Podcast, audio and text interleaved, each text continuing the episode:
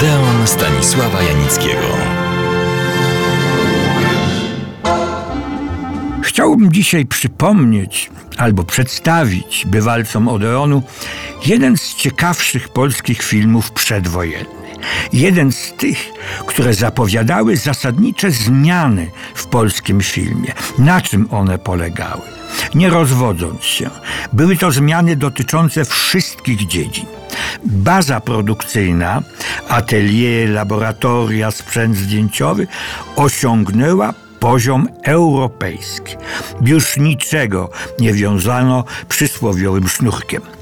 Mieliśmy już wykwalifikowaną kadrę reżyserów, operatorów, dźwiękowców oraz fachowców, którzy to, co nakręcili ich koledzy z planu, potrafili opracować, często wręcz doprowadzić do stanu idealnego. Te artystyczno-techniczne problemy rozwiązywane były w sposób fachowy. Piętą achillesową pozostał jednak brak stałego, trwałego zabezpieczenia finansowego. Zresztą ten problem jest wiecznie żywy. I teraz odczuwają go współcześni twórcy, ale jak widać dają sobie radę, o czym świadczą ich sukcesy w kraju i na świecie. Jakim kosztem, to już inna sprawa. Wracam do zasadniczego tematu, czyli filmu Doktor Murek, który, nie tylko on zresztą, zapowiadał zmiany w naszym kinie.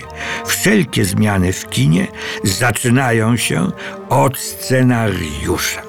Scenariusz doktora Murka składa się z dwóch powieści Tadeusza Dołęgi Mostowicza. Doktor Murek zredukowany i drugie życie doktora Murka. Krótkie streszczenie scenariusza. Zacytuję oryginalny przedwojenny program. Film przedstawia dzieje człowieka, który poznaje dobro i zło. Poznał prawdziwą miłość i okrutne rozczarowanie.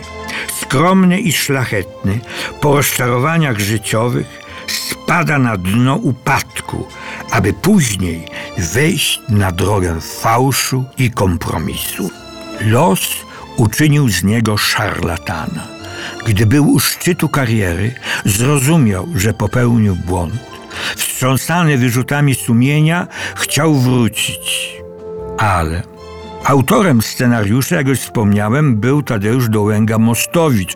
To powiem jeszcze teraz, że jego nazwisko noszą też filmy takie jak Znachor, Profesor Wilczur, Ostatnia Brygada, Biały Murzyn, Trzy Serca, Testament profesora Wilczura, Złota Maska, Kariera Nikodema Dyzmy.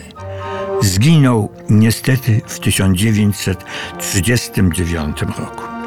Reżyser Juliusz Gardan, ceniony reżyser. Muzykę skomponował Władysław Szpilman. Grają Ina Benita, Lidia Wysocka, Jadwiga Andrzejewska, Nora Ney, no i gwiazda wszechczasów Mieczysława Ćwiklińska. Główna rola przypadła Franciszkowi Brodniewiczowi. Wystąpił on notabene w 20 filmach. Najgłośniejszymi były dwie Joasie, Trendowata, to wszak sławny ordynator Waldemar Michorowski, wrzos u kresu drogi. Grał przede wszystkim, zacytuję, bo to jest smaczne, mężczyzn starszych i dojrzałych, którzy potrafią zaopiekować się kobietą i dać jej wszystko, czego ona tylko zapragnie umiał zagrać każdą rolę. Od pana Twardowskiego do księcia Józefa Poniatowskiego, pokochliwego adwokata czy komendanta harcerzy. Dwie Joasie, wielka przygoda. Doktor Murek nie jest schematyczną opowieścią o on i ona i ten trzeci, plus konflikt z rodzicami. To jest film, który daje prawdziwy, pełny portret współczesnego człowieka i jego życia.